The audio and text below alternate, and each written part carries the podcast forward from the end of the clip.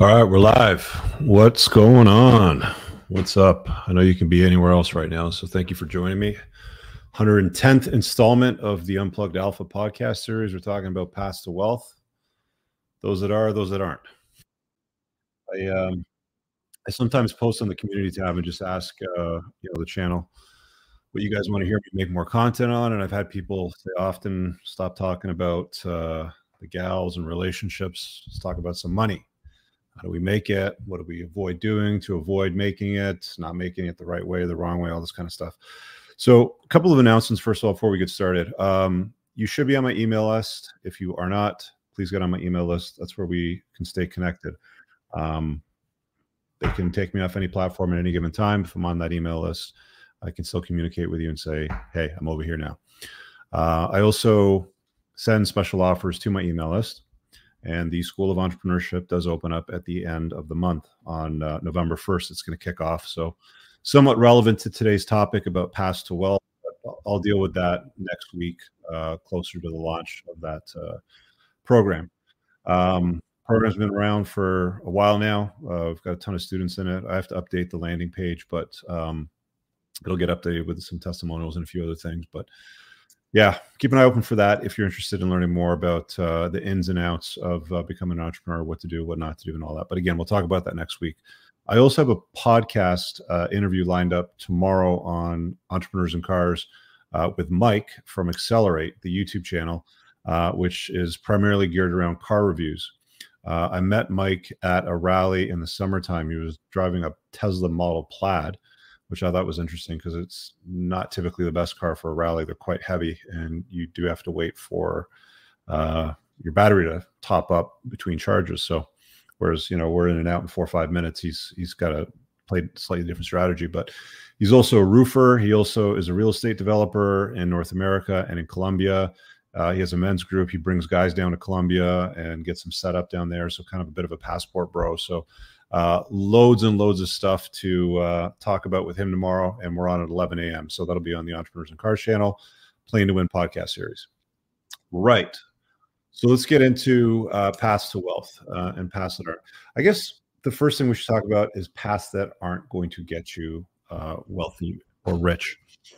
And I'm going to save you years of wasting your time because I spent the better part of the first 30 odd years of my life making the mistakes that just about everybody makes.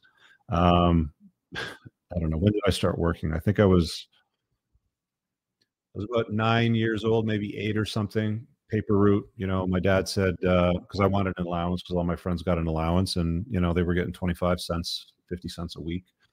Uh, obviously, dating myself. Yes, I'm a, a seasoned gentleman, a little bit older, but um, yeah, he wasn't about that. And he's like, yeah, if you want to make some money, then go out and make it. Shovel driveways, cut grass, uh, you know, go deliver papers. And he set me up with this route. And I remember very vividly they were paying like half a cent per delivery to the house.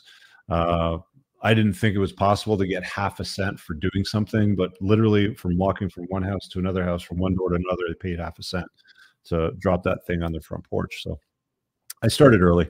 Um, I think I got my first part-time job in high school, um, or leading up to it, probably grade eight. Grocery store bagging, carry a boy, you know, getting uh, shopping carts and stuff like that. And they were paying about two sixty-five, two dollars sixty-five cents an hour. Uh, so you, you know, these are all hourly gigs, right? And the plan at the time was, you know, you would do these things, but you didn't have any expenses as a kid. You didn't have to pay for food or rent or mortgages or utilities or any of these things. You just made the money, you kept it. Only I didn't because my parents forced me to pay rent by the time I was about 15.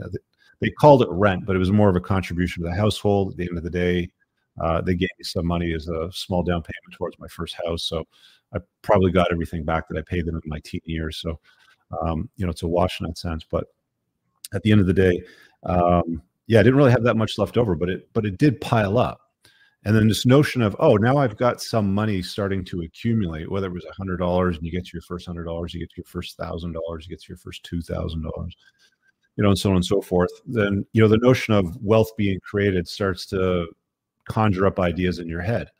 And uh, that's not really how it works out though right Uh, because even as I progress through making more and more hourly, and as you make more and more here in Canada, they tax you on a sliding scale. So the lowest tax rate, uh, I think it's under thirty-five thousand right now, maybe forty thousand or something like that. It was probably closer to twenty-six or twenty-eight thousand when I was a young man. Um, the lowest tax rate, they barely tax you. You know, you pay almost nothing in taxes, and they start to stack the tax rate higher and higher the more you make more money. So, you know, that was like one of the first red pilling moments for me. You know, unplugging from those lies was, yeah, chase excellence and make more money, and you'll always have more money. Only you didn't, because the more money you made, the more they would tax you, which is funny as hell. Because I'm the guy that says chase excellence, not women. But the government itself, the way that they've structured the taxation system, is they've structured it in such a way that they discourage you from chasing excellence because the more money you make, the more money you pay in taxes. So you arguably have to work harder. And I mean, there's ways to work smarter, obviously, but you have to work harder to earn more of that money and keep it and deal with it in a more intelligent way as you start to accumulate it. So I guess by my 20s, I started to realize, you know, I had more than one car at that time. I'd gone through a, few, a couple of cars. I was probably on my second or third motorcycle by then. Uh, I was riding sport bikes. So summertime was sport bikes. Wintertime I had a car. Car was usually a piece of shit. Uh, the sport bikes was you know where all the fun was had. And I think um, I was in England for four or five months because my parents went back. I was about 21, 22 or something like that. Didn't like it there, and I came back to Canada. Got another job. Job, by the way, is an acronym. J O B stands for just over broke. Never forget that. Whenever you go out there and you get a job anywhere, it's engineered, and I think more so today than any other time in history, because you can go back to my granddad's era and my great granddad's era, and for them, they had a very, very nice life, uh, comparatively speaking to today's uh, inflation adjusted, with a nice house paid off for a family, everything was taken care of. Uh, my uh, nana on my uh, dad's side, you know, so my grandmother in the UK would have stayed home. Uh, she didn't work. Uh, great grandfather as well. So, arguably back then, you could have a job. You'd stay with the same company. Like my granddad, you know, for example, he worked with the Royal Air Force for pretty much forever. and then when he did his his time and he was able to get out and retire and get his pension, he started doing random things. He opened up a, a pub and a few other things like that. Um, but they lived quite well back then, comparatively speaking to today. So having a job, again, just over broke, is really just over broke today. Um, there are certain jobs that do pay well. I'll be completely honest with you, and I'll get into paths that create wealth in a moment. But for example, um, I do a lot of private consults. Um, if you guys are interested, you know, you can find my stuff on the website at richcooper.ca. But um, my rate's quite high. So the kind of guys that I deal with are usually entrepreneurs, uh, tech guys, engineers, lawyers, doctors, athletes. I've even dealt with some politicians and uh, B and C level like um, actors and stuff like that. and one of the things that you know became quite noticeable when you're dealing with these guys is the way that they structure their lives and manage their money and their cash flow and everything sort of tied around that is is exponentially different like um an engineer for example that might work at one of the fang companies if you don't know what fang is it's like uh what is it facebook amazon apple netflix google it's f-a-a-n-g it's a, it's a common acronym known in the tech world and some of these guys they'll make 800 900000 dollars a year like as an employee is having a job like a job. So so there's some exceptions to the rule right? So i'll get into the paths that do create wealth in a moment but the vast majority of the ones that you're going to find like 95 90% of the stuff out there where you see these reports in the news and the media or on social media and you know they're all oh the job numbers are up. There's more jobs than ever before. There's more people uh, you know employed than ever before blah blah blah. Yeah but they're still broke as shit, right? The even with the minimum wage going up, I don't even know what it is today right now here. It's probably about 15 bucks an hour or something like that. It depends on the province. But you know, again, when I was a kid, it was like 275. So in and around 15 bucks, you know, we'll call it.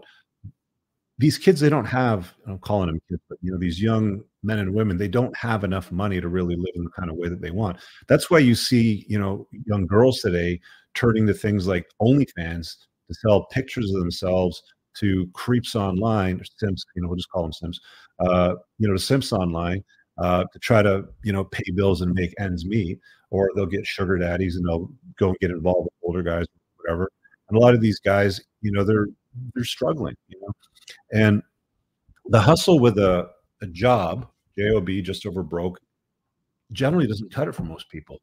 Um, I had a conversation briefly with a guy in one of my junior communities, and there's a challenge that came up, and some of you guys watching right now might be in that in that group. Um, and it's a fitness challenge. And Moff is organizing, and he's like, you know, we need everybody to buy in, and then you know the pot gets paid out, sort of thing. And there's always, you know, like a more unseasoned guy, a junior guy. He's in his early 20s and he's like, well, it's 100 bucks to buy. Well, you know, let me do it next week when I got my paycheck. And it's like, for fuck's sakes, you know, trying to organize these things and put it together and not being able to scrape together like a 100 bucks to me is a huge red flag. There's something wrong in your life if you have to wait till the next paycheck. Um, you know, if somebody says to me that's in one of my more senior tiers where guys are, are seasoned or should at least be seasoned and have their life sorted out. They're into their 30s and 40s, and they say something like, "Yeah, you know, I want to come to your conference, Rich, but I gotta, I gotta wait till like November 10th or something like that. I'll grab a ticket then." It's like wrong room, you know. Um, the the indicator to you should be your ability to buy your purchasing power, your ability to maneuver, your ability to make choices and decisions, your ability to acquire things, to buy yourself in the room, uh, you know, to take the vacations you want, to take the time off you want, to drive the car that you want. There's so many guys out there right now that are living paycheck to paycheck. They're just over broke job. And, you know, they're thinking that if I just work a little bit more, if I have a little extra uh, income somewhere, a side hustle, if I go drive Uber or Lyft or something like that, I looked at the economics of Uber and Lyft. Um, when that came out, I was I was genuinely interested, right? Like I'm like, huh, that's interesting. You know, we have this decentralized economy now where the gatekeepers to certain industries have all been removed. If you want to publish a book, you can do it on Amazon. I did, right? I didn't need I didn't need the help of any publisher to put this out there. And I sold, I don't know, 150,000, like lots and lots of copies of this shit. Like there's loads of these copies out there, and I didn't need anybody's permission. I just did it. I put it on there. I mean, you know, you have a guy on Fiverr, you know, do the design. If you want to start up a podcast, you can upload it to Spotify. You want to start up a taxi company, you can get a car and drive for Uber, sort of thing. Um, you want to become a hotelier, uh, acquire some property and put it on Airbnb and rent it out. Right? There's there's there's gatekeepers in the past that have been dismissed. They've been removed. Um, you want to start up start up a TV show, YouTube. You don't have to go to a, a cable station and do any of that stuff anymore. So again, the gatekeepers are gone. So I was looking at this, you know, this notion of Lyft and Uber, and it's the weirdest thing ever because they hold out to the public that you know you work your own hours, you create your own freedom, blah blah blah. And God bless the drivers that do it because it's because it's so convenient you know, to just open an app and push a button and they're there in three minutes and you get a ride to where you need to go and it's see you later. And I tipped them a lot more money than I did when the app first opened it up because I realized, fuck, these guys aren't making it much at all. Like you have to take care of the maintenance, the gas, the insurance, the wear and tear in the vehicle. You're doing all the oil changes when the tires need to get changed. You're taking care of that you know, these are all things you have to manage. You know, if there's shitty seasons in the wintertime, then you have to swap out summer tires or all seasons for winter tires, you know, like here in Canada. So the model to make money off something like that, it just doesn't add up. You've only got 24 hours in a day. You're going to be sleeping somewhere between six to nine of them, depending on how old you are and how much sleep you need. So a good chunk of your day is spent in a bed. And then you've got to spend, you know, the other parts of your day, obviously working, commuting to work if you have to go to and from work. Um, then you got to eat. You got to you know have some social time and some fun time and some entertainment. It's like you you literally run out of hours in the day if there's only 24 of them trying to chase money here and there with jobs. oh, you know, I've got my daytime thing, and then I'm going to do Uber in the morning before work, and then Lyft after after work, whatever. I'll log into both the apps. I'll pick the best rides during the busiest times. Da da da. That is not the path to wealth. That is a path to mid. That is a path to complying with their agenda and keeping you in a place where they want you. See, the thing that people don't understand is, and I don't know if they engineer this on purpose or not. You know, to say that they engineer this on purpose is almost giving the state, the government, much credit for creating this environment today. Because I genuinely think most of the stuff that happens in government is is, is pretty fucked up and stupid. so, you know, to say that they've engineered it might be giving them too much credit. But again, it it is in fact engineered in such a way, like debt, for example. For those of you for a while, I you know I got my start in credit collections world. Started up uh, one of Canada's most successful debt settlement companies. Ran that for 20 years. Did it earn out buyout. My brother takes care of it now. Company still runs. Um, in fact, I have it in the ad reel. You know, I mentioned it. You know, towards the end of the video, right? If you have debt, check this out. So it's been around, you know, for ages, and I'm very, very familiar with financial instruments like debt and credit and how they get people in a position where they locked in. You see, creditors and financial institutions generally don't target older people for new credit. They target younger people. Why? Because you're in your 20s, you know, you're maybe 19 or something like that. And they hit on you early. So they get these credit facilities in your pocket. So you have these cards and you're like, oh shit. I, I remember the first card that I got was 19 or 20 or something like that. And it was a GM Visa, right? And my thinking at the time was, oh, if I just use a credit card for everything, my coffees, you know, like anytime I got to buy and put gas in a Chevette or anything like that, then the points will add up to be enough where I can knock off twenty or thirty thousand dollars off the purchase of that, right? That was my. You know, I'm that card guy. I think I must have used that card for eight or nine years, and I never carry a balance on my credit cards. I don't know how to use them, but they added maybe twenty one hundred dollars worth of points, you know, to the card. Corvette at the time was probably eighty or eighty five thousand dollars when I was looking at it, you know, my twenties. That was probably what I was looking at, but it never made any sense, right? So they encourage you to use these things, collect your points, you know, get a, a couple things like that. You don't get enough points to fly free unless you're spending a lot of money on card, right? Like at this stage in my life, I get enough points to fly for free and shit. In my 20s, I didn't, but they sell you the notion you have more money than you you know, you're wealthier than you appear to be. You are, da da da. And people get lazy they make mistakes or they or they haven't been educated by their parents. Like my parents are European and they hammered it into me at a young age. You know, be responsible, pay your bills on time. Like even when I got the credit card, you know, my dad like, down, he's like, "Carry a parent balance. You can't be paying this 19% interest. Is dumb. Make sure you pay it off." Like full on education, right? Most people don't get that, right? They're just handed a card. It's like, just make the minimum monthly payment. Everything will be fine. All of a sudden, you know, you get yourself in a situation where you have a job, you're just over broke, you're working somewhere. It doesn't matter where it is. I don't care if it's the front desk of an insurance company, you work at a call center, whatever it happens to be, the vast majority of jobs out there are going to get you just over broke. We'll talk about the ones that don't in a minute. That's the reality of the world that we live in. It's been engineered by employers, by creditors, by the government to keep you in a position where you're spinning on this treadmill of life. My dad called it the rat race, right? It's funny because you know my dad's a, a genuinely good man and in many regards he's good at being a man he's not the most alpha dude like i didn't learn any of the uh, scheduled traits that i talk about you know any of the unplugged this is all shit that i had to figure out for myself he was a yes man, still is a yes man, you know, for the most part, with the exception of the conversations I've had with him to sort of straighten it out. But you know, he he uh, you know he always said, you know, like the North American job market, job, uh, is essentially a rat race, and you're on this treadmill and you're always running, and you can't really ever get off. That's one of the reasons why he wanted to go back to England. Personally, I don't think England is much better, but you know, he's English, so he happens to like it from that uh, sound or regard. How's my audio? The audio is cutting out. Give it a little more. It could be my voice. I'm a. I've got a little bit of a, a cold, and it's, it's it's cracking on me. So I'll try to get closer to the mic. Is it better now? Excuse me.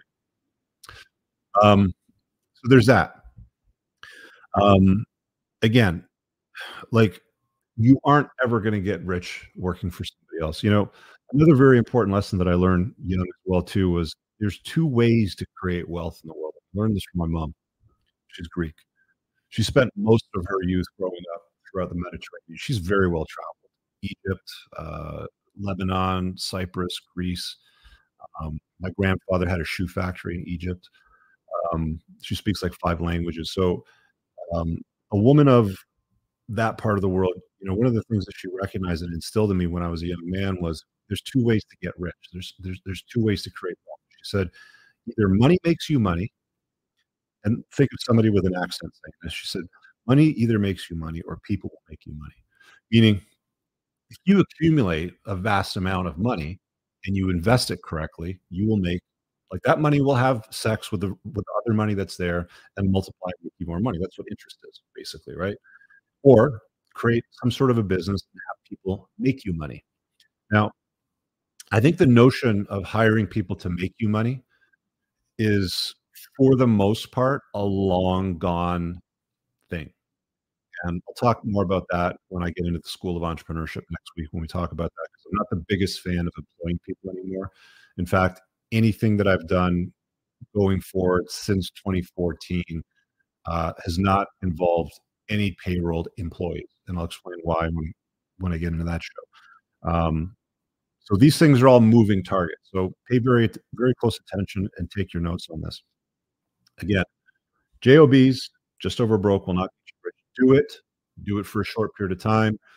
There's certain scenarios where it may be advantageous to do it. Like for example, um, I didn't know that I was going to start up a debt settlement company, but the fact that I worked in credit collections for I don't know what was it eight nine ten years somewhere between eight and uh, ten years, but for the most part of my twenties, I learned the industry like a back of my hand. Right, I started as you know the guy on the phone in the call center, became a supervisor, became a branch manager, uh, ended up doing all of my reporting into the vice president in the region got to spend some time mentoring with the president of the company. So I got involved in all kinds of programs there.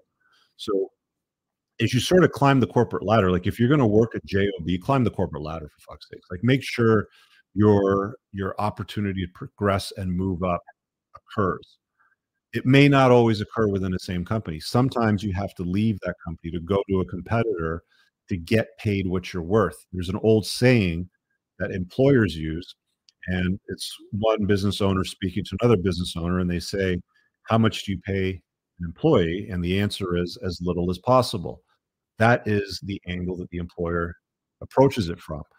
I need to pay this guy as, little as i possibly can because i have overhead rent i have a building i have to pay for mortgage insurance e&o accounting department legal fees. Like they have all of these expenses and there has to be profit there for them. So the angle for most employers is pay people as little as they possibly have to.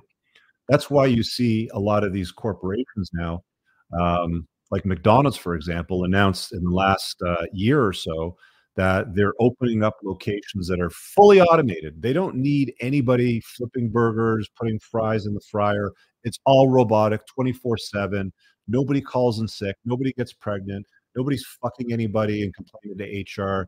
There's none of that stuff. They deal with none of the uh, deleterious consequences of having employees in the organization. And they've been running this experiment. And I think what you're going to see is more and more locations either retrofitted or converted, or all new locations are going to be robotic. Um, I don't know if it'll all be drive through you walk in or whatever, you push a button and some shit will pop up through a fucking escalator or an elevator. It's like here's your fries and Happy Meal or whatever. So you you're going to start seeing more and more of that, which is going to lead to more automation, more robotics, and fewer people working. And then you've got these socialists in the government that are saying keep raising minimum wage. and then employers are like, "Fuck that! I can't pay you know somebody twenty five bucks to flip a burger. That means it's going to cost somebody coming to my restaurant, you know, thirty dollars for a burger. And the inflation just keeps driving it up. So, you know, this whole vicious cycle of what goes on with government policy versus companies trying to respond to it to make a profit. Because make no mistake, you're a publicly traded company. Your job is to return a profit. You have a fiduciary duty to return a profit to your shareholders. You cannot fuck that up. If you fuck that up, you lose shareholders. You lose market share. Your stock price drops. You, as a CEO, the C suite jobs in that realm ain't going to be sitting in those seats next year. It is what it is.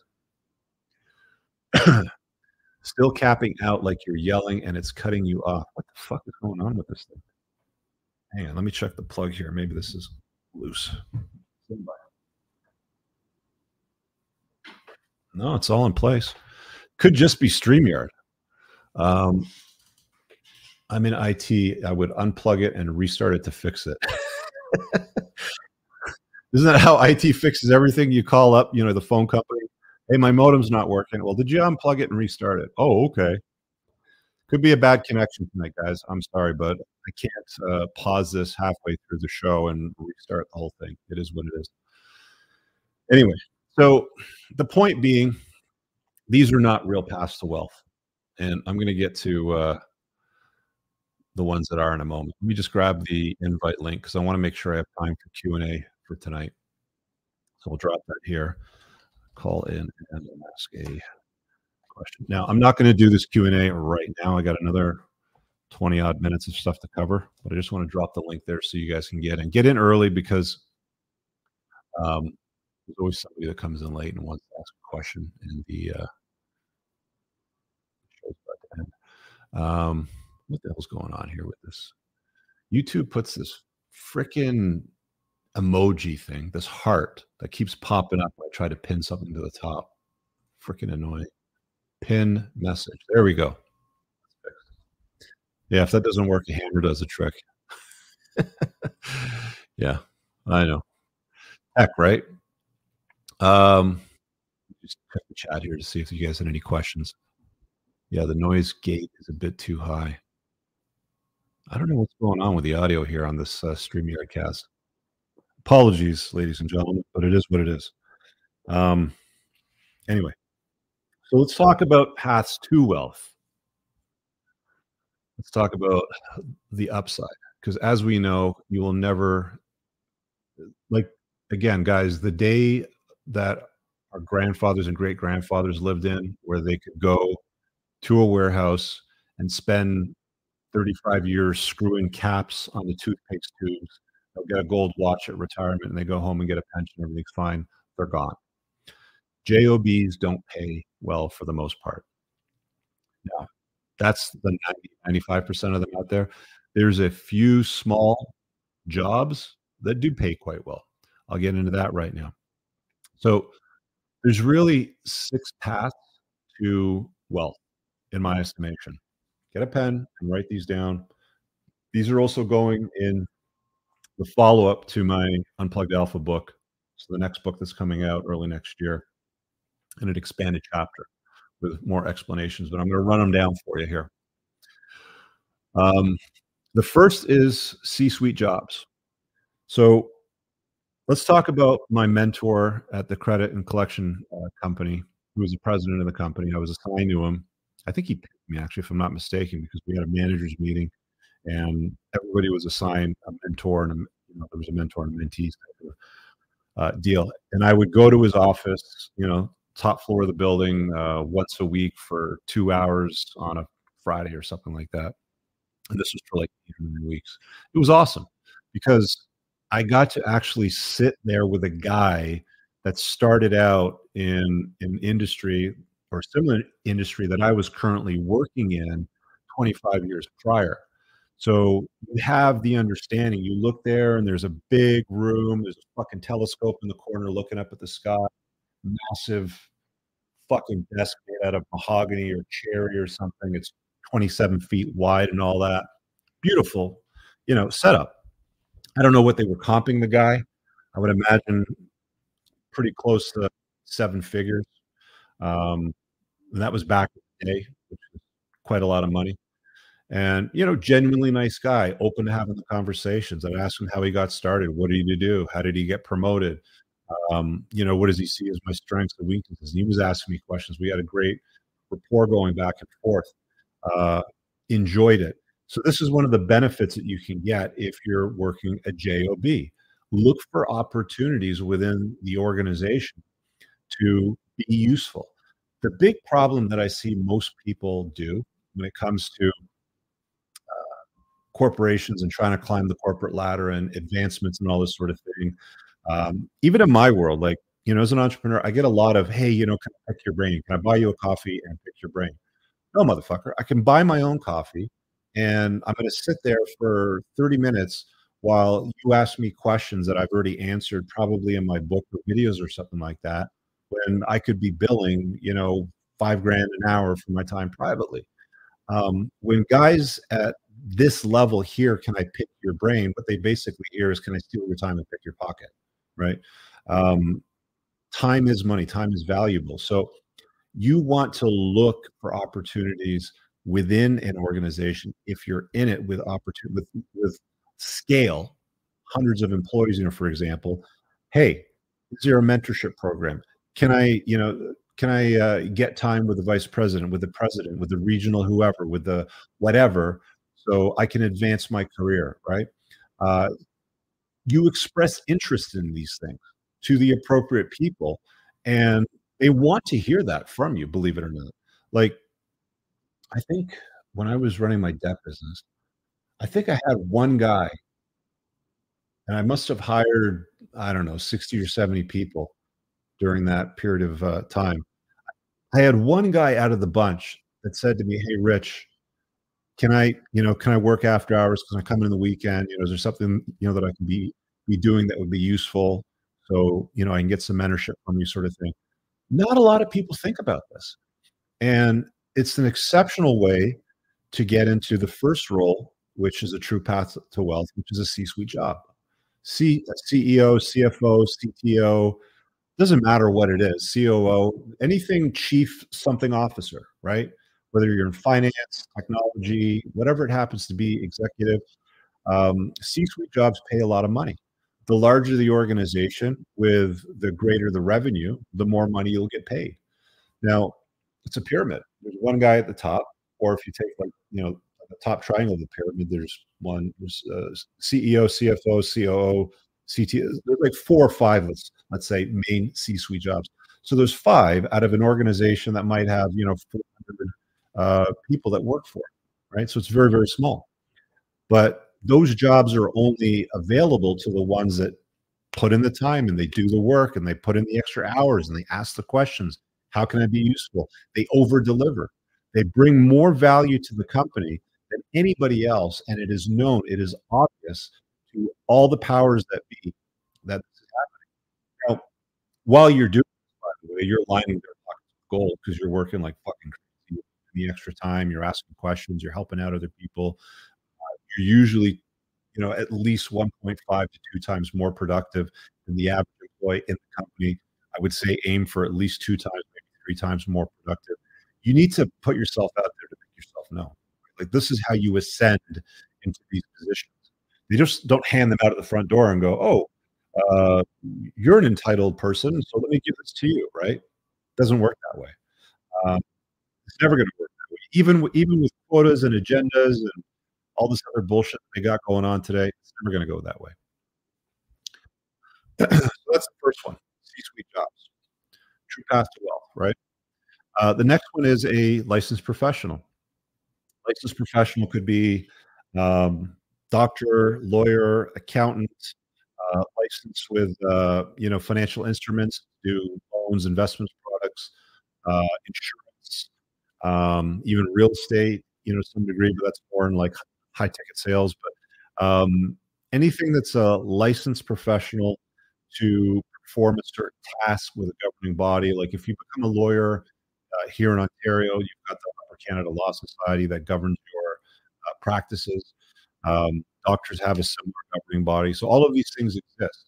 Um, they pay really well. You know, like um, and a an orthodontist, a dentist, like like top tier, uh, five hundred thousand to seven hundred thousand dollars a year. Uh, could be a little bit more in the states, probably a little bit less in Canada. By the way, you get paid a lot less for professional jobs in Canada versus the states. So, if you're considering a career with a professional designation, my advice is to move to the states. Find a way to get your ass south of the border and work in the states. The tax rate is lower, and they pay a fuck ton more, and the cost of living is a lot lower in the states. So, you know, public service announcement there. Next one. Um, I call this category uh, people that command an audience. Okay, uh, that can be an actor, a musician, uh, an athlete, and even an influencer, as dorky as that sounds. But anybody that has the attention of an audience, um, and the greater the attention they have, the more they can get paid. So I don't know who the most famous person is on Instagram right now. I think at one point it was uh, Dwayne the Rock Johnson. It bounced back and forth between him and Kim, Kim Kardashian, or uh, uh, maybe even Dan Bilzerian. I don't know, but any of these guys with a massive audience, uh, they get sponsorship deals. It's easy for them to promote a movie. Like if they have a role for a film, they have the choice between Dwayne Johnson and an unknown name who's younger that has a following of, I don't know, half a million followers versus The Rock's, whatever it is, 30, 40, 50 million followers. They know that when the movie gets out for promotion, the people following him will, will get will see the promotion in his feed, sort of thing. So being able to command an audience can pay you a lot of money. Plus, you get paid for the movie, you get paid for sponsorships, you get paid for any products you create, like a tequila brand, shoes that you endorse, whatever it happens to be. Same thing with athletes, right? Uh, Michael Jordan is rich as fuck because of his career, um, because he was getting the attention of a lot of people.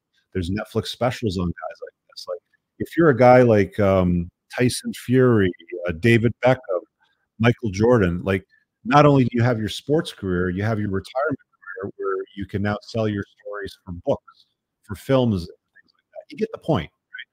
If you have the attention of people, uh, I mean, you lose privacy as one of the consequences of that. But if you have the attention of people, then you will get paid well, very, very well, in fact. Um, there's disadvantages to all of these, by the way, which I'll explain in a minute. But the, the next one would be high ticket sales, right? um, when I was a teenager, I used to work at a stereo store, and for every TV, DVD player system, surround sound setup, you know, that would get set up or sold or whatever, I get paid a commission. And the commission was peanuts. It was like 100, 150, like less than 200 bucks most of the time uh, per pay cycle. I made more money on the hourly rate than I did on the, on the commission. But the notion of commission as it existed at the time, I didn't think about, oh, well, if I can sell something, then if I can sell a stereo or a set of speakers, why don't I fucking sell something that costs five million or 10 million or 50 million or 100 million or a billion dollars? Because you get paid a percentage of that. I'm telling you this right now. High ticket sales pays very well. If you're if you're selling private jets, if you're selling yachts, if you're selling expensive real estate, if, that, if that's the market you're going to niche into, you'll get paid very, very well. Um, they have these shows on Netflix where these annoying as women sell real estate in California. What's it called? Selling Sunset. Somebody tell me in the chat. And it's like, you know, you'll see like the listing price and it's like the commission is $600,000. It's like $600,000 is the commission rate on something that big and so grand. All you have to do is flip a few of those per year and you're set. You're making a few million bucks per year. It is, it is a path to wealth. Um, so if you're good at sales, sell shit expensive. Simple. Next one is STEM. Stands for science, technology, engineering, and math. You're a rocket engineer for Elon Musk.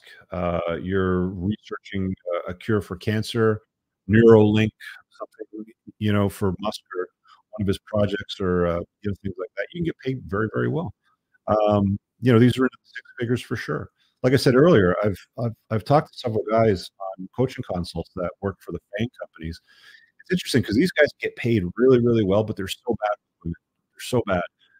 Um, know, they make eight, nine hundred thousand dollars a year, and they just get screwed over by these chicks that run them. Right? Just, I don't know, man. if, if there was a way to get to these guys before they went and screwed up their life, they could save a lot of money. But anyway, um, you know, these guys make seven, eight, nine hundred thousand dollars a year. You know, uh, some of the comp plans can be well into seven figures, depending on uh, stock share options and all that kind of stuff. But they get paid paid super well. And then the last one, which we'll get into uh, in in more detail next week on the next uh, Unplugged Alpha, is entrepreneurship. And out of everything that I've mentioned, it's it continues to be my preferred path. And as every year goes by, I think the value of it being the preferred path increases dramatically. I'll give you one example right now. Um, I think over the last few years, especially since the scamdemic and the beard bug and the wokeness and the BLM, and the George Floyd, and all this, like all this stuff that's happening, um, companies are now, as a function of embracing and endorsing and virtue signaling to the world how inclusive they are and how much they love rainbows and people that cut off their body parts because they want to identify with whatever it is that they want to identify and pronouns and all this stuff. People in these fields that I've been mentioning are being forced to comply with many of these agendas. So while you might make a lot of money as a doctor or uh, an athlete, even like we've seen athletes um, uh, scrap with management, you know, with the team um, over forced, you know, uh, clot shots, you know, not wanting to take it versus taking it and losing work. Um, that's not forced upon you as an entrepreneur, especially if you set up a business the way that I describe in the School of Entrepreneurship, where uh, you have the ability to maneuver. It's easy, it's lucrative, it's fun. You can run it from anywhere in the world. There's no employees that are required the way that you structure it.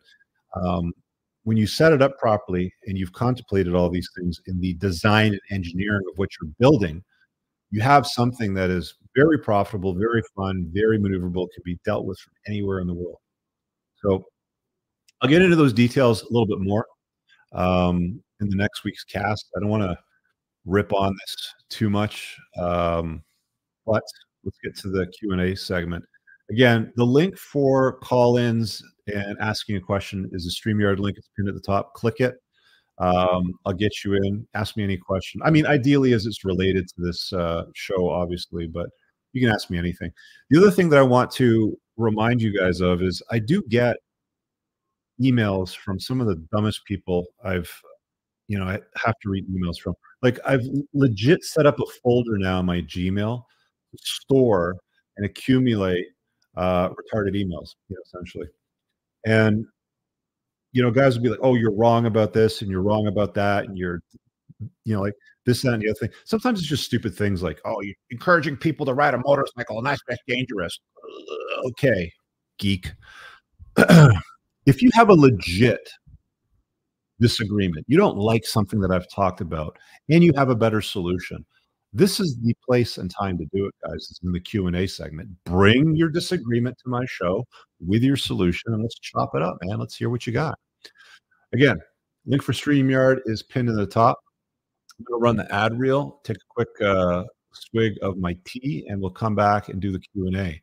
I'll be back in like a minute and a half. This episode is brought to you by the Unplugged Alpha Supplements and Grondike Soap Company. Brothers, if you're like me and you take what you put in your body seriously, you'll want to use the Unplugged Alpha supplements. An obsession with absorption is what sets this line apart from the others. You want to make sure that you absorb as much of the supplements as possible so you don't end up peeing out expensive urine. My supplement line is made in the United States from the highest quality domestic ingredients. And unlike cheaper supplements from China in plastic bottles, Mine ship in dark glass bottles to keep your supplements fresher, longer, and won't seep endocrine disrupting plastics into your supplements. Nothing is a hard tablet. Everything is in an easily digestible, bioavailable capsule. You can filter all products by various categories, including testosterone support, estrogen metabolism, fat burning, immune health, sleep support, and performance. Visit theunpluggedalpha.com forward slash shop and use the subscribe and save option to get 10% off your supplement orders or use coupon code ALPHA10 for 10% off a one time order to try it out. And I use Tactical Soap and God of War beard oil every day.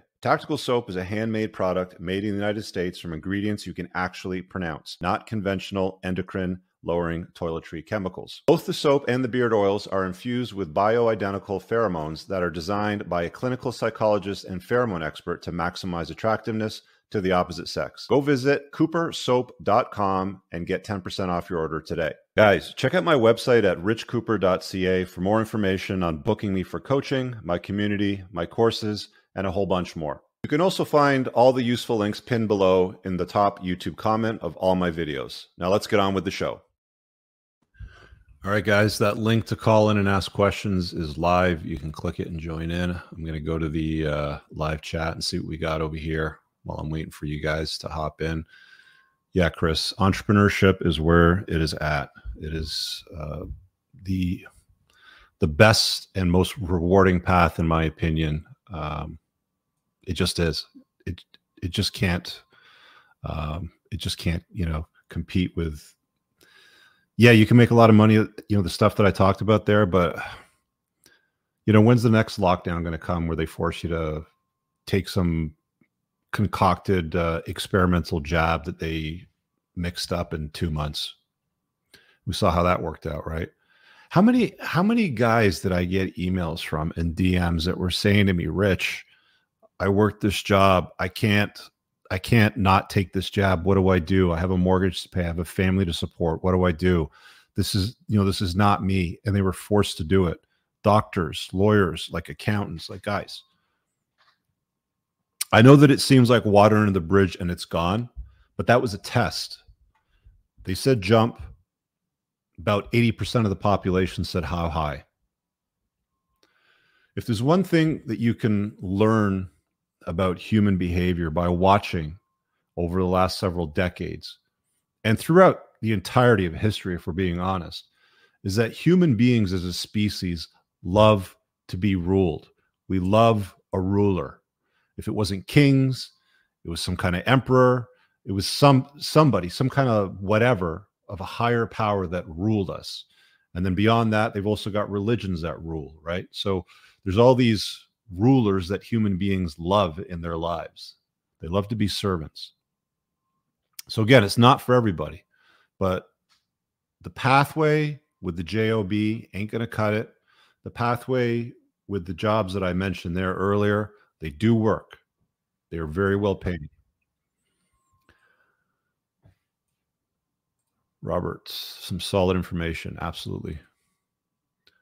Um, Airport in Vegas said the Amazon store with zero employees just charged. Yeah, like like this is the strategy that these uh, large companies are trying to roll with today. Uh, airport in Vegas, they have an Amazon store with no employees. It just charges your credit card as you walk out.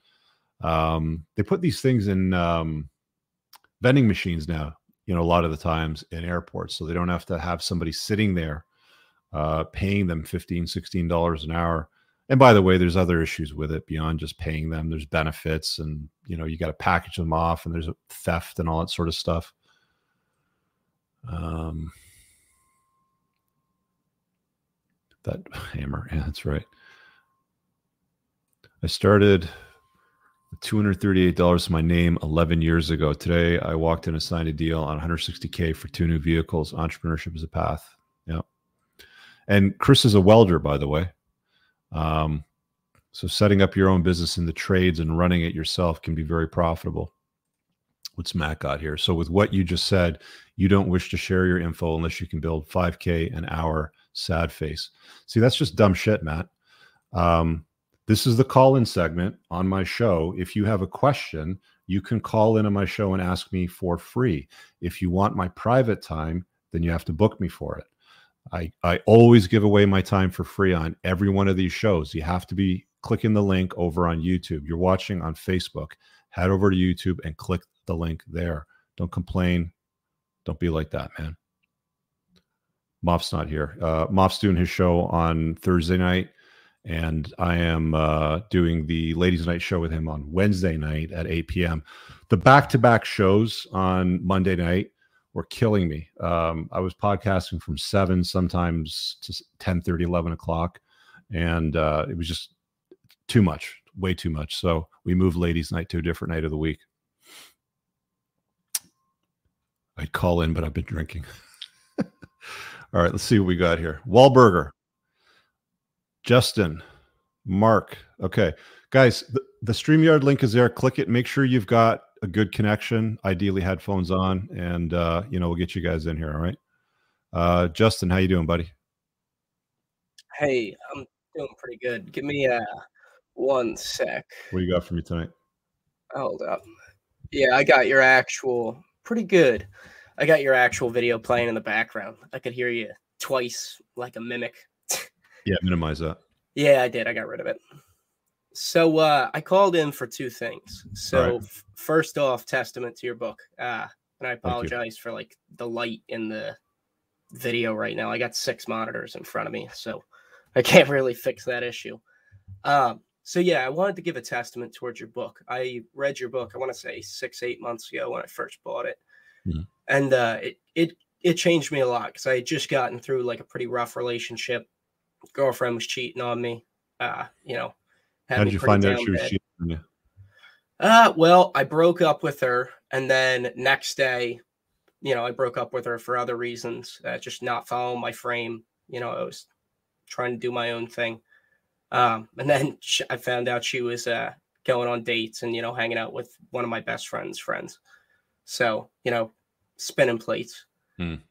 But uh, yeah, and so that wasn't even that bad. You know, I don't have any confirmation or anything that uh, you know, she was fucking him or anything. Ooh, that she was uh, you know, banging him or anything like that. But uh, you know, I got into your content. I started taking my work a little bit more seriously. I run a couple side businesses. I trade full time. I manage a small ATM business. Mm-hmm. Um, you know, and so uh, you know, I got into another relationship with this other girl. You know, eight. You know, pretty big girl, and uh, I started off real fine. Had good frame. You know, made her fit into my frame. Made her get rid of sorts of piercings and stuff like that. Fit to my schedule lost frame like four months into the relationship, and then she actually went and cheated on me with somebody else. You know, so I'm I'm back on the grind now. Realize I need to get uh, my stuff done. So right now, what I do, I mentioned. So the last already, two girls you've been dealing with cheated on you. Yep. Yeah. Pretty uh, big disaster. I think I lost frame. I think it's that simple. I think when uh, I got into the relationship, you know, my brother my entire friends group, they all have long term girlfriends. They've been dating for you know four or five years, and so I thought, you know, you'll find were these, the one. Were these women a little bit older? Okay, so the first one was like much was younger. range? Yeah, so I'm 24 now. Mm-hmm. First one was 20. Okay. Mm-hmm. Second one was 26. So I went from dating somebody younger to me to dating somebody older than me. Mm-hmm. Um, yeah, and so I think just what happened is, you know, I get into the relationship, and then uh, I think, ah, she's the one, and uh, I start to, you know, I don't want to say I definitely don't lose confidence. I get more confident, you know, when when I'm in a relationship. But uh, you know, I just think um, I I allowed my happiness to rely on whether or not she was happy, and that's something I'll never do again you know, I I have to be happy myself. Uh, I didn't even really call in for relationship advice. I know that's what this. Uh, no, that's fine. But I wanted to talk about something since about. you since you brought it up because because I added another red flag to the red flag chapter. There's 21, and you know, by the way, you can the the email list has it updated. So if you guys are on the email list, you can download the newest version of it with the extra red flag. But one of them is women that won't follow your lead and enter your frame. And I think that you can test for that really early on. You don't have to wait six months to find out that she's not going to follow your lead. You know, you don't have to wait eight months to find out that she's not going to enter your frame and be a complement to your life and try to be the focus of it. You can find out out pretty early on. Like a simple test, like, "Hey, babe, you know, before you come over tonight, do me solid, grab that uh, bottle bottle red wine that I like." Simple thing, you know, just to test her to see if she's going to comply with a simple request. Because as life goes on with this girl, you know, if you're if you're going to want her to be a complement to your life, you're going to have her doing things with you and for you, right? So you just dismiss them early on, you know, before you even get into the, you know, the hey, where do we stand? I dig your vibe. I don't see anybody else right now. You know, we can be exclusive, sort of thing. And again, you know, she's the one that asked that question. That's why I added the extra red flag in that chapter. So decide those things early on rather than waiting months into it, because I guarantee it, like you probably noticed it happened a few times where you try to set some sort of boundary or said no and you know she pushed beyond it. And that's simply a chick that's not going to respect your boundaries and believe it or not this is actually pretty interesting. So you know i've been following your channel for a little while and uh, you know i read your book and um, i actually did both of those things. You know i would uh i did the exact trick that you were talking about you know mm-hmm. just uh oh left my wallet in the truck can you get this coffee yeah. or you know i she'd be on her way over i'd be like oh can you stop at dunkin you know get me a breakfast sandwich in the morning on a Saturday. You know, occasionally kind of test her to see if she's willing to go out of her way, you know, to do things with me. And I did that with uh, both of them. You know, so that was like, you know, did again, they pass that? Way. They did. Both of them passed continuously passed though. that test. Continuously yeah. though. Uh, you know what? Maybe not continuously throughout the whole relationship. I would say early on, like because I mean, it changes as time goes on, right? As the relationship exactly. develops, it's hey, you know, you're going to the grocery store to get some stuff. Can you grab my dry cleaning while you're there? You know, here's a receipt. Yeah. Yeah. And I think it's as the relationship goes on, the longer and longer I date them, I, I test them less mm-hmm. versus the testing needs to get more intense. See, this is a great mistake that, that guys make with long-term relationship is they don't realize the amount of work that's involved. There's less work involved to spin plates and date multiple women simultaneously. There's just less work because if you're a top shelf guy and you've got options, it's pretty easy because if they just misbehave or they don't align with something you're doing, then you don't have time for them. You know, you make time for somebody else. Whereas with a chick in a long term relationship, you know, if early on she was doing things like, I don't know, making your bed in the morning before she left and she stopped doing that, then that's when you have to basically say, hey, you know, the things that got you in the door here, you know, the things that, uh, you know, helped me choose you were what you were doing early on. You can't be stopping that stuff, right? Like you have to continue doing yeah. that, right? So you have to hold them accountable to certain standards. So, so that guidance that you have to do is is work, and that's more work than just being like, "I'll just call the other girl," sort of thing, right? Because yeah. you don't care, because there's no investment at that point. Yeah. Anyway, um, you also had a question for me as well, too. Yeah. So I did have a question for you. So, yeah. uh so I manage a couple of side businesses. For the most part, I trade full time. I'm trying to become uh, like a full time market technician. I'm also studying. You know, I thought it was I was checking off things as you were making your list about you know the five or six paths to wealth, and uh, I've got a couple of them checked off. So trading's nice because again, it's a one man business. Mm-hmm. I make my own hours. I can trade all day. I trade futures contracts. Um, I'm also working on getting my SIE certifications, which allow me to be a stockbroker, hedge fund manager. Yeah, so you know? be a licensed so, professional then. Yep, exactly. Yeah, I also make a decent amount of money playing music. So uh, I'm I'm in Philadelphia, and so uh, I'm a part of like the Philadelphia Mummers. So you've probably cool. never heard of them. Yeah, mm-hmm. it's like a really old standing, you know, folk parade, but it's a really niche uh, kind of jazz and blues music, but it's cool because you get also, you know, we get paid higher than any other type of musician in the country. You know, I hear uh, people calling in on your podcast all the time about, oh, how do I make it playing music? Uh, you know, it's exactly what you say. Your network is your net worth. You know, I'm practically in a guild of over a thousand musicians. Guys call me all the time for small combo jobs. I go out and I play 20 minutes and I make $150. Mm you know um, and so i know a lot of i know guys who have toured with the beach boys. I was hanging out with a, uh, a guy from new orleans over the weekend who's uh, you know world renowned musician giving me private lessons and stuff. Um, so i'm definitely hitting my grind. I'm trying to focus i'm not even focusing on dating right now after that last uh, breakup it's not even on the horizon for the moment being. But the question I had for you is uh, I have a friend who owns a fairly successful detailing business. He's doing, you know, over 10,000, 15,000 a month. He's got mm-hmm. a couple dealerships that he's working with. Mm-hmm. He's got a couple of teams. And so uh, him and I will get, yep, yeah, yeah high end cars. Yeah. And so uh, him and I will get together all the time and just kind of jump ideas off of each other. Um, and he said to me the other day, "Oh, we should start a podcast, you know, about keeping your frame when you're a young entrepreneur and you're still trying to make it. So I wasn't sure if what do you think about the market marketability of something like that, where it's two young guys who own their own businesses who are trying to make it, but they're dealing with the day to day, you know, struggle of keeping yourself focused. You know, there's so many podcasts out there on so many different topics, and there's no shortage of people that are willing to listen to them. Yeah. So, you know, the, the only way to find out is to just start. All right. To start to start broadcasting, set a schedule, Uh, have your talking points ready. Make sure it's it's it's on point. And then the other thing that you got to do too is you got to be committed to it. I would say commit it commit to it at least six to eight months. You know, I had um, you know the YouTube channel PsycHacks. Nah, never heard of them. Um, Orion Taraban. So PsycHacks is a pretty popular channel. It's had some really good growth over the last year for him, but for years he was doing it with no growth.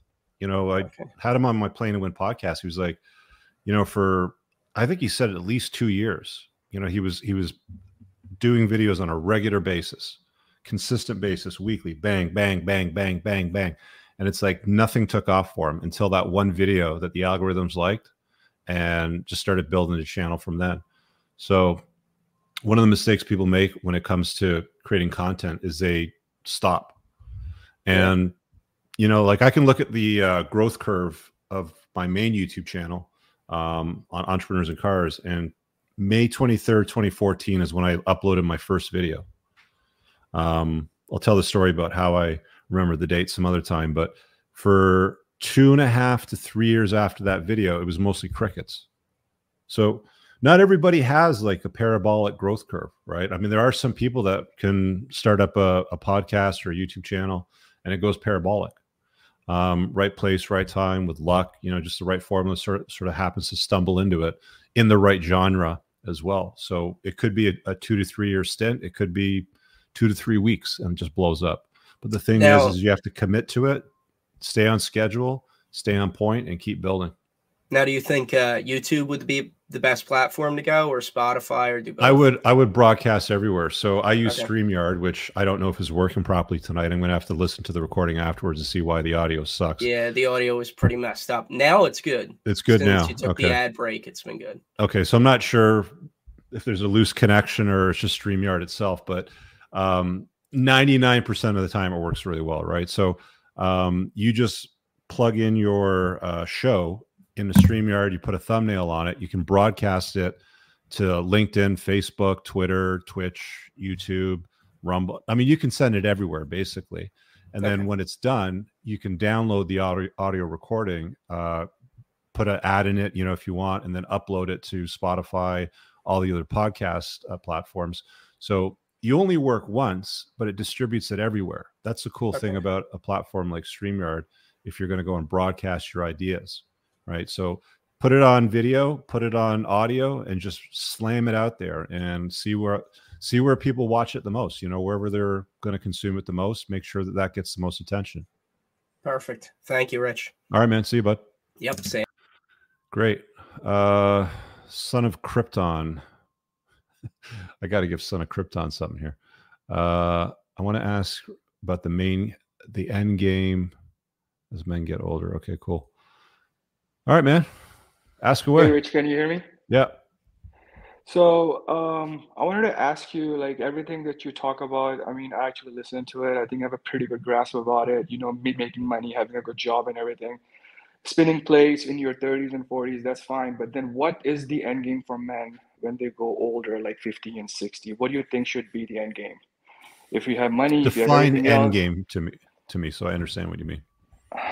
I mean, you know, even if you're in your 50s and 60s and you end up with women when they're when they're like 25 and 30, mm-hmm. and they still cheat on you and they still flake on you, mm-hmm. you know, you got to be there for them for money. You got to be there for them for you know, about vining them, dining them, and everything. Mm-hmm. So, I mean, what is the man supposed to do in that age when when he gets to that age? Uh, you know.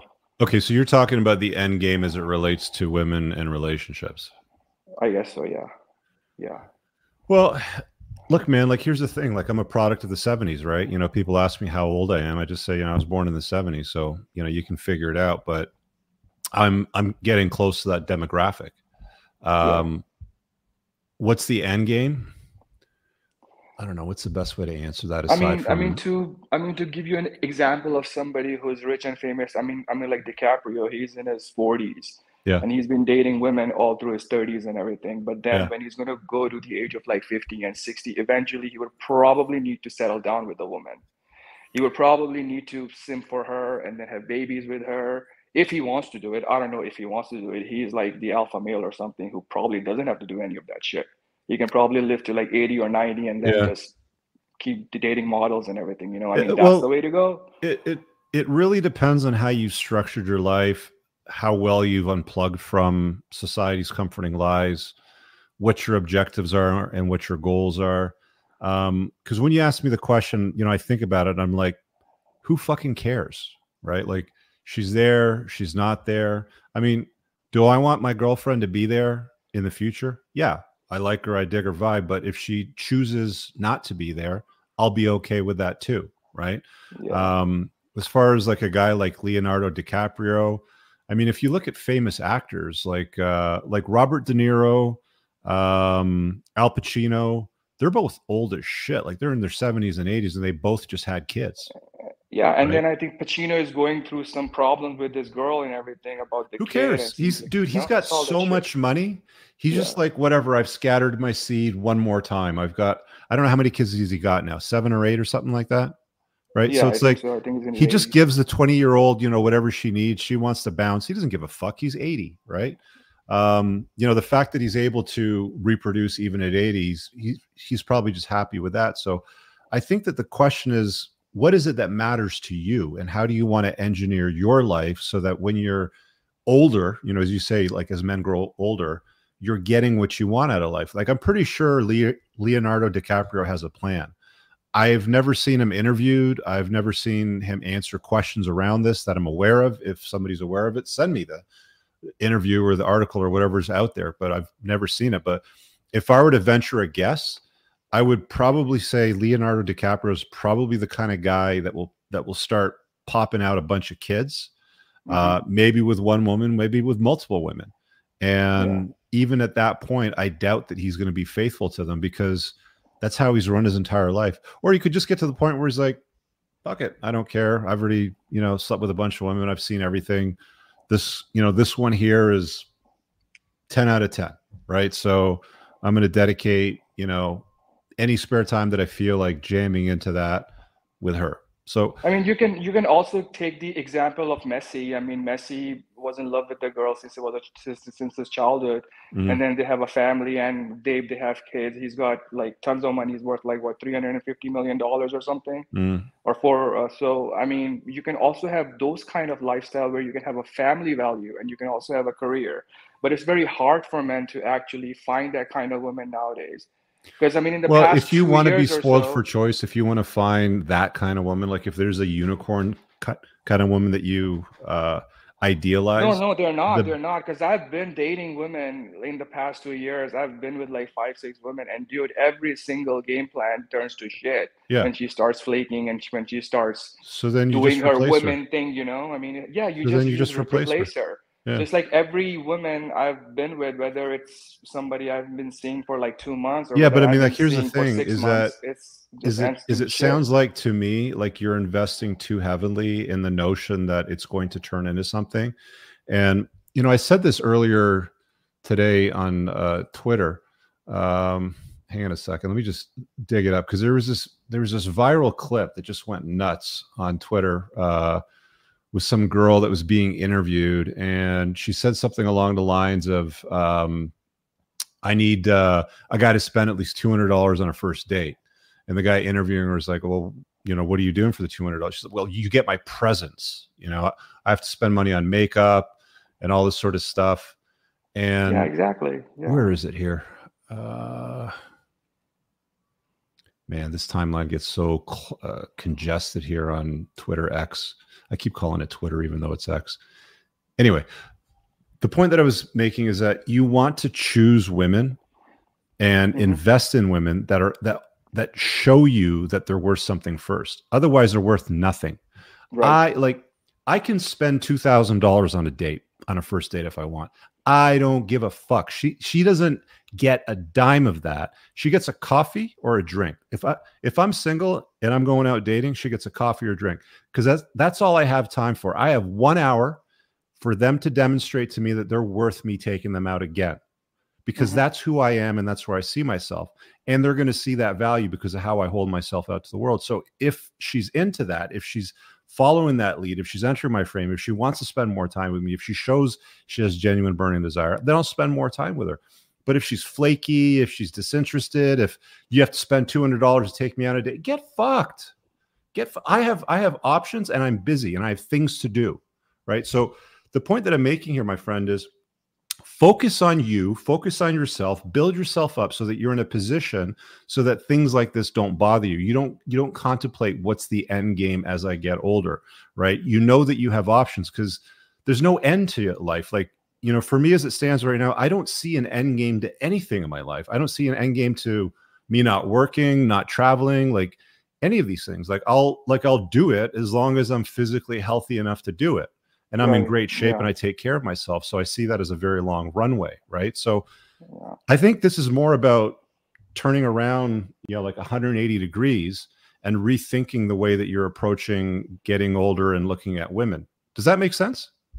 It does. I mean, I'm I'm in my 40s. I'm like 42 right now. I have mm. a six-figure job. I'm closing in about half a million dollars in investments and everything. So I have like a 10 to 15 year plan. What do I want to do?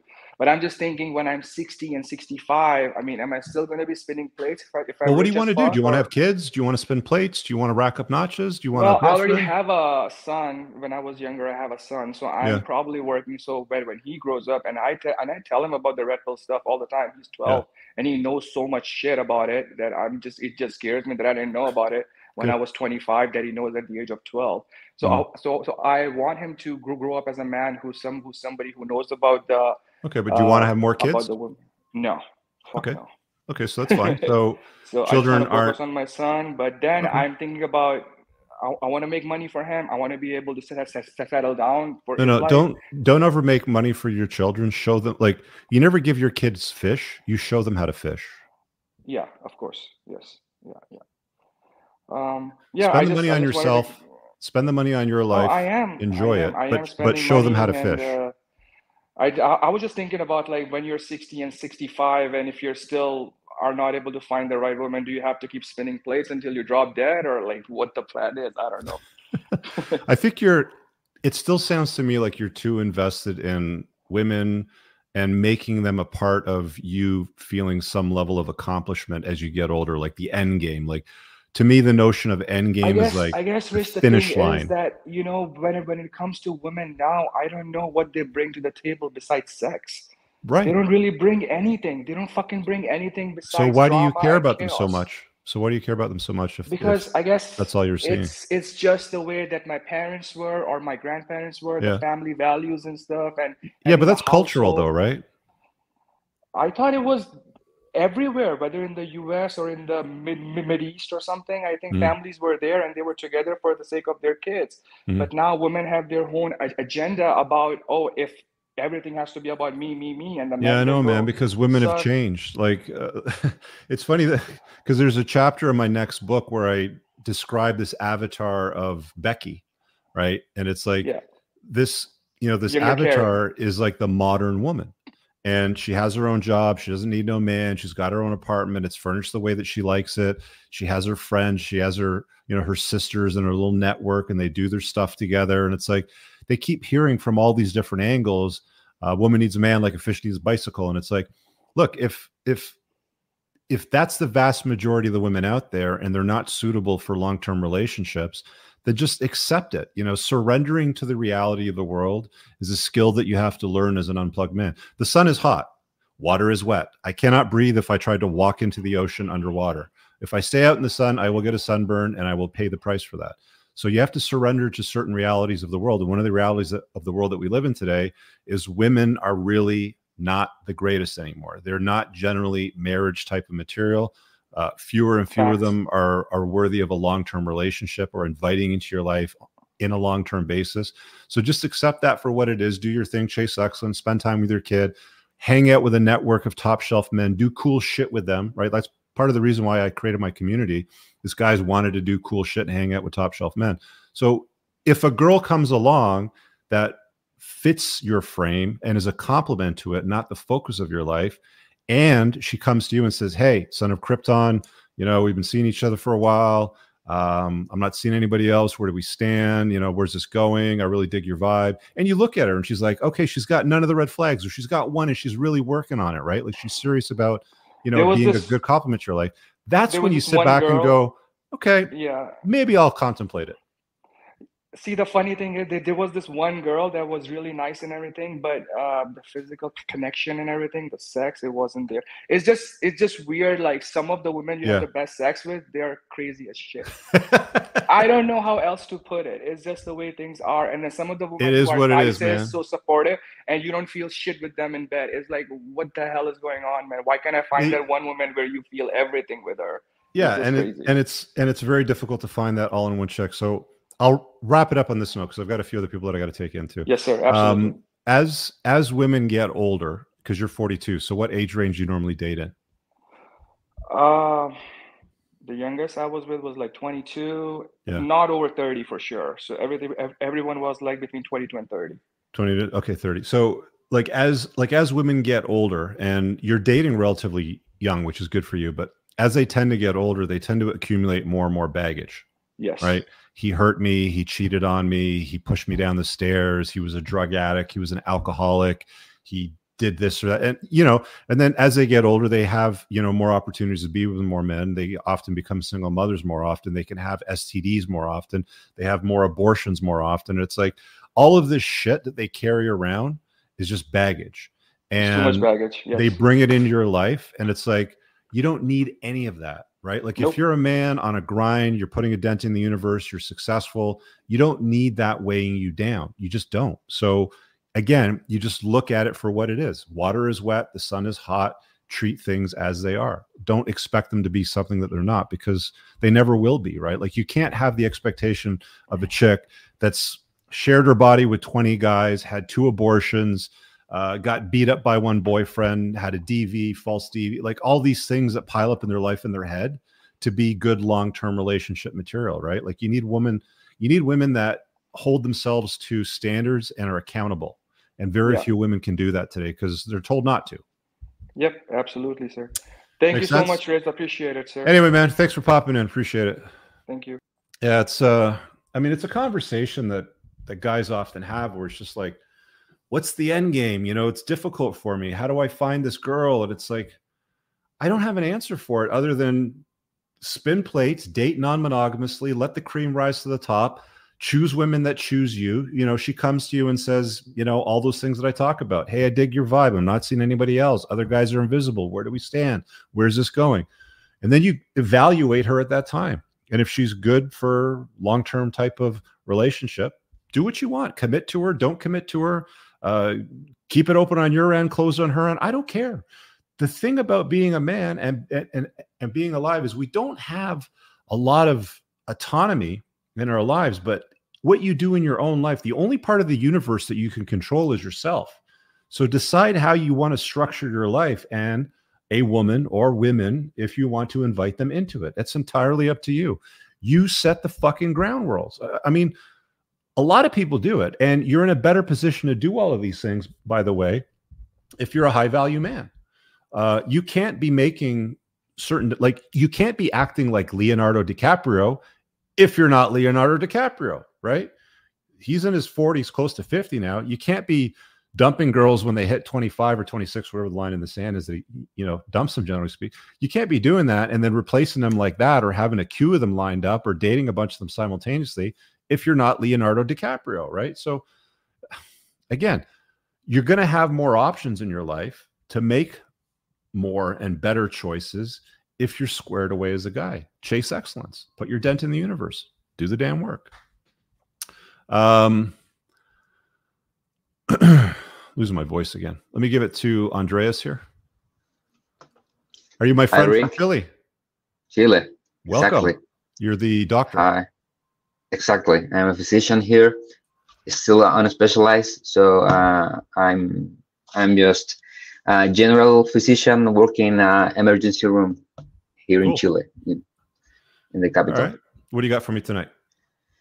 Okay, so I, I have this crazy story that I I divorced a narcissist wife that who I gave too much to her and re- recently i just ended a relationship with my with a girlfriend that ended up cheating on me okay and uh, now i live alone here in a city far away from my friends and family and i am just trying to find a way that to win more money to pay my high debts and and also unplug and be better because this is just starting. I mean, I I see myself and I see all the stuff I did, and when I see your content that just a few months I started seeing your videos and started repealing on all this, mm. and I I was I still I am plugged in blue pill beta male. I mean, I still have a lot of work to do. I have to get fit. I got to find a way to get more money. But I hear, at least in Chile, uh, being a physician like me is not the way. How much does it pay in uh, Chile? I mean, right now in a good month, I like uh, 400k. I mean, here the minimum wage uh, is. What does that convert into uh, USD? uh, no, it's like for like 400k for for four thousand four thousand dollars for four thousand dollars USD USD a month. Okay, and what yeah. does it cost? Like, do you have a mortgage or do you rent? I have a mortgage and an apartment in a, in, uh-huh. another city. Um, I'm covering it because it's the, the the apartment is is on rent. Yeah. Uh, but I have made because of the marriage and, and, and a lot of other stupid financial decisions, I am in high debt. So I have to work extra, extra shifts. Uh, Where did the debt come from? Uh, uh, student loans or primarily from um, uh, the the mortgage uh, and the marriage. So you're all paying, those things you're paying what her credit card debt, or is there a portion of the marriage debt, like the matrimonial liabilities that you had to pay for? The matrimonial liabilities, exactly. So okay, well, um, how much is that? It's like uh, forty k. Forty thousand dollars. Mm-hmm. But you're not you're not too badly off, man. Like, how old are you?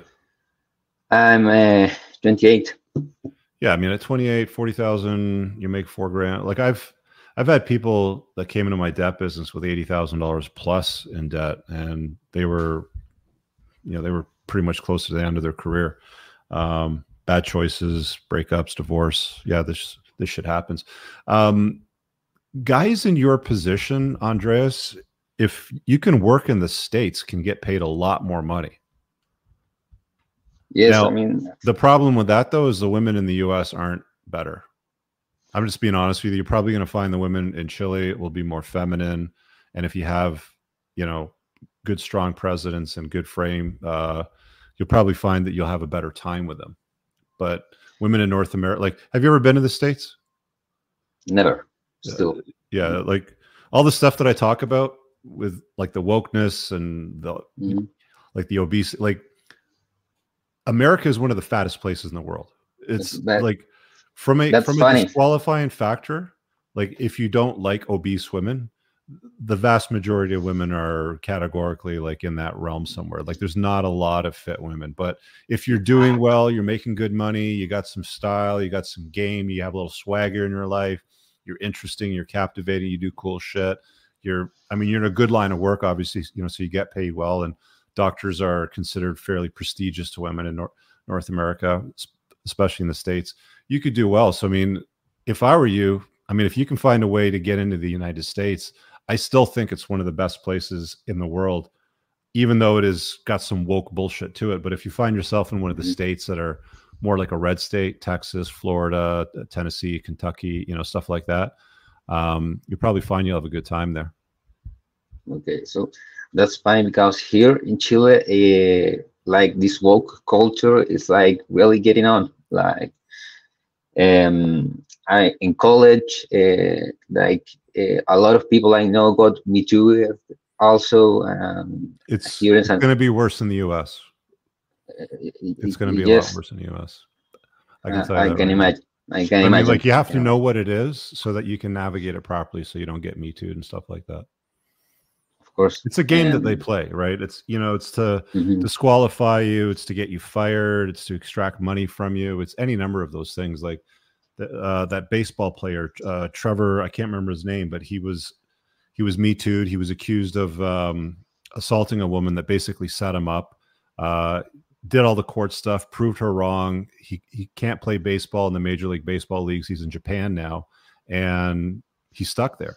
Uh, she lied about it. So these things do happen, and they do target, um, you know, people that they can either extort money from because her plan was to try to get him to settle, right? Like her plan was mm-hmm. to make the accusation and then get him to pay her money. And he said, "Fuck that! You're not getting a dime. I'm going to fight this and prove you prove that you're wrong." He never got his job back playing baseball in the states. I don't even know if he sued the MLB, but if I was him, I would sue their asses in the Stone Age because that was completely offside. But that's the reality of the world that you know we live in. So I mm-hmm. know that the woke culture and like all that toxic feminism is is going beyond borders. Like it's everywhere now, right? It's just worse in some places than the other. I'm just letting you know. Yeah, you'll make a lot more money doing what you do in the U.S., but you're going to be dealing with more of the woke culture and you know the potential more of the Me Too's and all that sort of stuff that can ruin guys. Well, I, I never thought of that getting out, actually getting out of Chile. So, but I. Well, I you speak really, English pretty good, and you obviously speak Spanish, and Spanish and English are mm-hmm. very popular in the U.S. So it's a good fit right from that perspective. Thanks. Um, so I I realized a lot. So also watching your videos that uh, the the proportionality of the wage like uh, like here uh, for for for for grand a month mm-hmm. is like a, great a great salary but there in in in america not at all right four thousand dollars isn't that much in the states exactly but here it's like a, a good tier salary and I am just starting this process. I want to get to financial freedom. I want to uh, get out of debt, and I want to uh, stay away way, from debt. Debt doesn't follow you to another country. Hmm. debt doesn't follow you to another country. That sounds good. So you can do with that information what you want. Never thought of it. Thanks but yeah, work on yourself, lose the weight, you know, get your frame sorted out, make sure you understand, you know, what women actually respond to, not, you know, what you've been told they're supposed to go for. But uh, it's a mystery for a lot of young men, and especially young professional men that are in a line of work where you can get paid quite well and it's a prestigious job. Like you can be a target for um, women that are crazy. And you know, like I said to the last guy, the older women get, the more baggage they have, and the more crazy that exists. I think something like um, one in five women now um, under the age of 35 are on antidepressants. Um, you might have noticed this, and I'd be curious because I have a couple of friends that are doctors in the states, and the idea of tattoos and piercings. I don't know how popular they are in Chile, but we were talking about this privately, and he said there is a direct correlation between women with mental illness and with the number of tattoos they have on their body, right? I mean, this is something I see always in the emergency room. I mean, there's always uh, two o'clock in the a.m. some girl that popped in a, a ton of pills because she wanted to kill herself, and and you could see the the big toenails, tattoos, the piercings, and mm. it's it's a kind of woman. I mean, mm. you see all the size of her the the boyfriend saying, "Doctor, is she gonna be okay?" And yes, it's gonna be fucking okay, man. so this is what I'm talking about. Watch people's behavior. Don't believe mm-hmm. the fairy tales. Uh, you know, love and romance and fairies and rainbows and butterflies and all that bullshit and princes and Prince Charming and Stallion. Like, watch what women do. Watch what men do. Watch what businesses. So don't listen to what people say. Watch what they do. And if you can start with that as part of the unplugging pro- process, then you'll then you'll have a better understanding of the world and how you fit in it and how they're going to respond to you based on what you do. Um, yeah, it's a process, man. It, it's like you know the stuff I talk about in my book and my podcast and all these things. Like the point of these podcasts is really just to build on every version of the last podcast and the last update of the book or the new book that comes out, sort of thing. So I'm just trying to be helpful with it that way. Anyway, did I answer your question? Yes, that brought, brought a, lot of a lot of insight. Thank cool. you. Thanks, man. See you, buddy. Cheers. Um, All right. I think on that note, we'll probably uh, get to wrapping it up. Uh, Sam says, "Hey, Rich, my coworker found a shoe print in the headliner of his wife's luxury car. She knew nothing. How does that happen?" Well, I would take a look at the shoe print and see if it's about the size of an adult male shoe print. Then I think you know what happened. Let's not pretend like it didn't happen, right?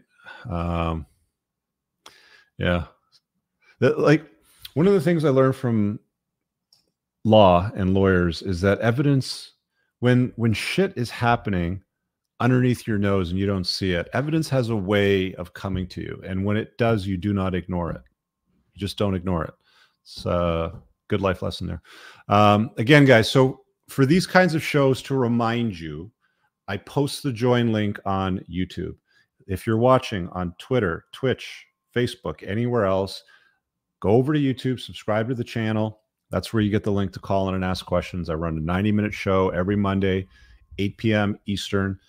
Usually do a monologue for a good 30, 40 minutes and then take call in Q&A. You can bring questions to me on any topic you want.